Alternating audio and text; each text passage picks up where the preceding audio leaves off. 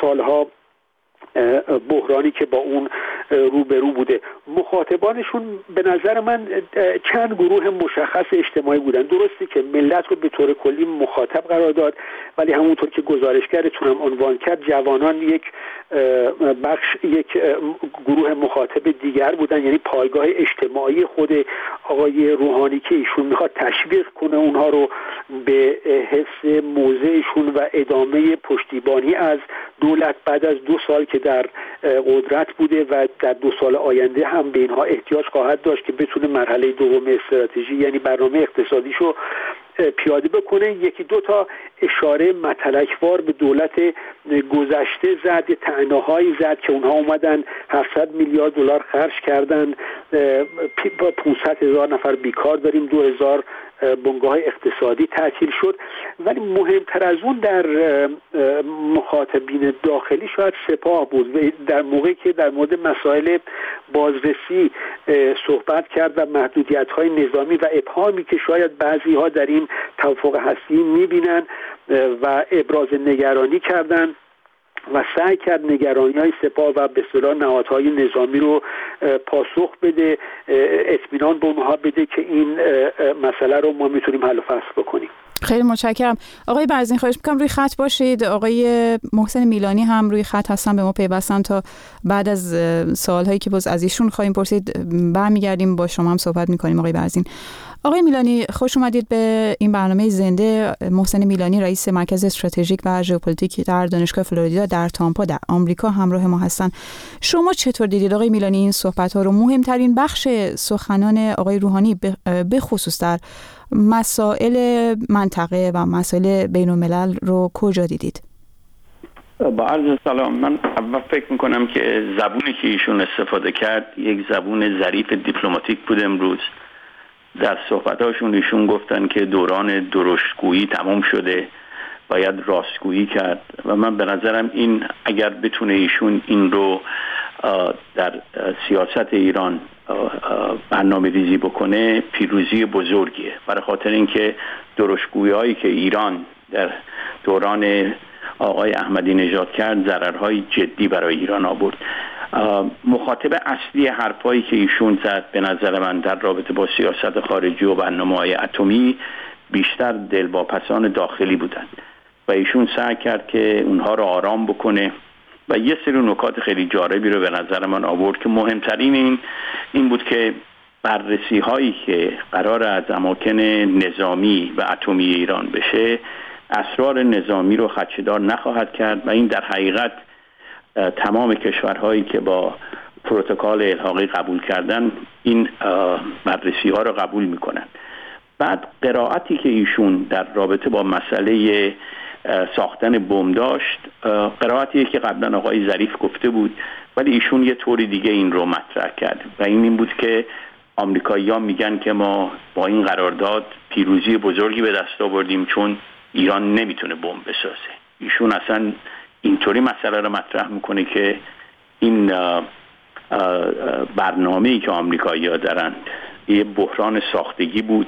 یعنی اینکه ایران هیچ موقع دنبال ساختن بمب اتم نبود و امروز هم برنامه ساختن بمب اتم نداره. بنابراین ایشون داره یه طوری میگه که این برد برد ما در حقیقت بیشتر برد برای ما بود تو برای آمریکایی‌ها برای خاطر اینکه اگر ایران هیچ موقع دنبال ساختن بمب اتم نبود حالا اگر آمریکایی‌ها با این قرارداد می‌خوان دورانی که ایران بخواد یه بمب بسازه از دو ماه تبدیلش بکنن به یک سال خب این یک برد حقیقی نیست به خاطر اینکه ایران دنبال بمب نبود.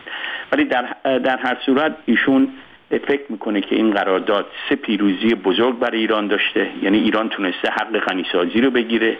ایران تونسته از فصل هفت ساز منشور ساز سازمان ملل که ایران رو به عنوان یک خطر جدی برای امنیت جهان اعلام می‌کرده بیاد بیرون و بعدم تحریم ها را بتونه از این سیستم رژیم تحریمی خارج بشه. ولی کلا اگر به صحبت های صحبت هایی که در رابطه با سیاست خارجی میشه نکات جدیدی تو این صحبت ها نبود. نکاتی بود که قبلا ایشون گفته بود و دوباره مطرح کرد. یک نکته آخرم من بگم. در آخر صحبت ها از ایشون در رابطه با سیاست منطقی ایران سوال کردن و در اونجا به نظر من ایشون نکته خیلی جالبی رو گفت. گفت ما اصولمون تغییر نخواهد کرد اما فضای جدیدی ایجاد خواهد شد که می‌تونه با مذاکرات مسائل سیاسی زودتر حل و فصل بشه. من فکر می‌کنم که بعد از اینکه کنگره آمریکا این قرارداد رو قبول کرد یا بعد از اینکه پرزیدنت اوباما تونست به تو کنگره رو از بین ببره شاید در اون موقع مذاکرات جدی در رابطه با آینده سوریه و یمن بین ایران و کشورهای اروپایی آمریکا آغاز بشه. درسته دقیقا همون زمانی که اشاره کردن مواضع ما در مورد بعضی از مسائل منطقه تغییر نمی‌کنه گویا در مورد یمن و سوریه به شکل زمینی صحبت می‌کردن. یکی دیگه از مسائلی که آقای میلانی حالا که اشاره کردید به مسئله منطقه ایران گفت آقای روحانی این بود که در همسایگی ایران هیچ کشوری پیدا نمیشه که از توافق خوشحال نباشه. غیر از ای که اونها رو جنگ طلب خوند. شواهد هم به نظر شما همین رو نشون میده؟ من لغت جنگ طلب یا غیر جنگ طلب رو استفاده نمی کنم ولی همه می‌دونن که مهمترین کسایی که مخالفت دارن با این قرارداد می‌کنن اول دولت اسرائیل آقای ناتانیاهوس و بعد هم دولت عربستان سعودی که غیر مستقیم شاید داره این مخالفت ها رو می‌کنه. این چیز مخفی نیست همه اینو می‌دونن. در کنگره آمریکا هم کسایی که با این برنامه مخالفن یکی از دلایل عمده مخالفت خودشون رو بر این می‌دونن که سیاست های جمهوری اسلامی با سیاست های اسرائیل در تضاد هست و آمریکا نباید متحد مهم خودش مهمترین متحد خودش رو برای خاطر این قرارداد خدشه دار بکنه. بنابراین نکته که ایشون گفت نکته که همه کسایی که سیاست اتمی ایران رو پیگیری کردن و سیاست های خارجی کشورهای منطقه رو بحث مورد بحث گفته قرار میدن می‌دونن. عربستان سعودی و اسرائیل دو تا تنها کشورهایی هستند که به نظر من مخالفت های جدی خودشون رو با این قرارداد دارن. کشورهای دیگه دوربر ایران تمام از این قرارداد به نظر من خوشحال هستند و باید هم خوشحال باشند. اما قبل از این آقای روحانی گفته بود دلیل نداره اگه با کشوری مشکل داریم نتونیم باهاش مذاکره کنیم. کاملا ایشون یک تمیه که از دوران مبارزات انتخاباتی خودش گفته و اگر زندگی سیاسی ایشون نگاه کنید ایشون همیشه معتقد بوده مسائل رو میشه با گفتگو حل کرد و به نظر من هم نکته درستی. اگر ایران و شش کشور فوق جهان مهمترین مسئله ایران رو یعنی برنامه اتمی ایران رو می‌تونن با گفتگو حل و فصل کنن فکر نمی کنم حل مسئله سوریه یا حل مسئله لبنان یا یمن مشکلتر از مسئله اتمی ایران باشه. جنگ مسئله رو حل نمی‌کنه فقط مسائل رو مشکل تر می‌کنه. و این خط مشیه که به نظر من رئیس جمهوری ایران داره پیگیری می‌کنه. ممنونم. آقای میلانی خواهش می‌کنم روی خط باشید. ما برمیگردیم با آقای برزین ادامه میدیم. آقای برزین آقای روحانی ابتدای صحبتاش رو اینطور شروع کرد که انتخابات دو سال پیش یک رفراندوم بود. در این زمینه که ما چطور باید حرکت کنیم؟ چطور باید با دنیا رفتار کنیم و تاکید کرد که حالا بعد از دو سال که به گذشته نگاه می‌کنه احساس می‌کنه اون چیزی که به دست اومده بیش از مقداری هست که دو سال پیش فکر می‌کرده. یعنی اینکه دستاورد بیش از چی تصوری هستش که حتی رئیس دولت جمهوری اسلامی ایران فکر می‌کرده. شما فکر می‌کنید که دقیقا منظور آقای روحانی در مورد این دستاورد چه هست؟ ببینید همونطور که قبلا گفتم استنباط من این بود که آقای روحانی با اعتماد به نفس صحبت می‌کرد و احساس می‌کنه که در موضع قدرت هست. مرحله اول استراتژیش یعنی حل مسئله هسته‌ای با موفقیت کم و بیش انجام شده و احساس می‌کنه که با یک دست قوی الان در صحنه هست. اگر ساختار این صحبتی رو که کرد هفتاد دقیقه رو ما بشکنیم. حدود 20 دقیقه رو در مورد برنامه اقتصادی صحبت کرد. حدود 15 دقیقه رو در مورد پرونده هسته‌ای صحبت کرد. مشکلات اون که یعنی مسئله بازرسی و مسئله آژانس و دستاوردهایی که در این پرونده هسته‌ای داشته. حدود 7 تا 10 دقیقه در مورد گفتمانش صحبت کرد. اشاره که جناب دکتر میرانی کردن. یعنی گفتمان تدبیر و تعامل و گفتگو. و این یه انعکاس به اصطلاح داخلی هم به معنایی داشت. یعنی داره میگه که اگر من تونستم در سیاست خارجی این دستاوردها رو داشته باشم شاید بشه تصور کرد این رو داره القا می‌کنه در صحبتش. که در زمینه های دیگه چه در مسائل منطقی و چه در مسائل داخلی ما همین روش رو بتونیم استفاده بکنیم این سیستم رو استفاده بکنیم و دستاوردهای دیگری داشته باشیم.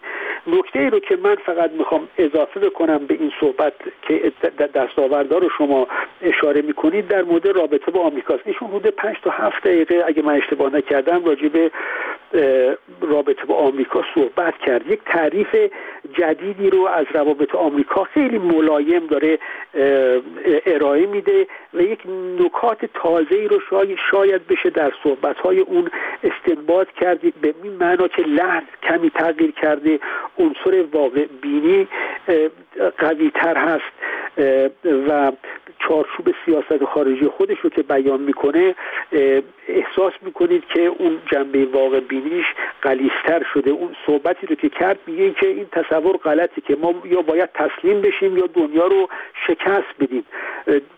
که ما می‌تونیم تعامل سازنده داشته باشیم بر مبنای برد برد و بر اساس منافع ملی.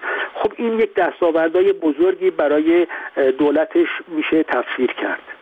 آقای برزین بخش زیادی از صحبت های ایشون البته برمیگشت به بحث امنیت و مسائل دفاعی و اینکه سعی داشت به هر حال همونطور که شما هم اشاره کردید منتقدان توافق هسته‌ای رو راضی نگه داره در مورد این توافقنامه. به نظر شما موفق شد آقای روحانی در این بحث یک ساعت و ده دقیقه امشب؟ ببین در مورد محدودیت نظامی و قدرت دفاعی حدود 6 دقیقه صحبت کرد و سوال این شاید این سختترین سوالی بود که آقای آبیدینی براش مطرح کرد مسئله بازرسی ها که در واقع مخاطبی ایشون در این سوال تندروها بودن سپاه بودن و شاید ضربه پذیری که سیاست هسته دولت روحانی داشته و داره. ولی با این حال که میگم سختترین سوال بود با این حال من فکر کنم جوابش با اطمینان به نفس صحبت کرد. و حرفی هم که زد این بود که خب در بعضی روزنامه ها میان یه داستانه هایی رو میگن که بله میان زیر زمین ریاست جمهور هم میگردن. ولی جوابش بود که نگرانی وجود نداره. قدرت دفاعی ما کاسته نمیشه. امنیت ما بلکه بهتر شده و مشخصا اشاره کرد که برنامه موشکی ما تضعیف نخواهد شد که یکی از مسائل مورد نگرانی سپاه هست. چون ما بر موشک هایی نمی‌خواهیم بسازیم که کلاهک هسته ای داشته باشه. حالا اینکه این جواب ها موجب آرام شدن به اصطلاح منتقدین بشه من نمی‌دونم چون برخی از مسائل مربوط به پرونده هسته از موضوعیت اصلی خودشون یعنی حل مشکل با قدرت های پنج به اضافه یک خارج شده و تبدیل به یک جدل داخلی جناحی شده و در اونجا دیگه ابعاد تازه خودش رو می‌گیره و مبارزه قدرت سیاسی داخلیه که اونجا در واقع مسئله رو تعیین و تفسیر می‌کنه. خیلی متشکرم. از شما سعید برزین جامعه شناس و تحلیلگر سیاسی در لندن همراه ما بود. اما اجازه بدید بخش اقتصادی این موضوع رو هم بررسی کنیم. همراه بشیم با فیدون خاون کارشناس اقتصادی که از پاریس همراه ما هست. آقای خواوند یکی از مواردی که آقای روحانی خیلی هم تاکید داشت و اون مسئله معیشت مردم بود و خودش هم تاکید می‌کرد که می‌دونه بخش بسیار مهمی که برای مخاطب خودش احتمالا خیلی مهم هست مسئله اقتصادی بعد از توافق اتمی هست و اینطور که تاکید داشت این بود که فردای ت... لغو تحریم ها همه چیز ارزان نمیشه و مردم نباید همچین انتظاراتی داشته باشن. شما یه جنبندی اگر بخواید بکنید در بخش اقتصادی صحبت ایشون فکر می‌کنید موارد تازه مطرح شد؟ موارد تازه نبود ولی به هر حال در وضعیت فعلی کشور و روابطش با دنیا نکاتی رو که آقای روحانی مطرح کرد میشه در واقع تکرار حرفای گذشته دونست منتها در فضای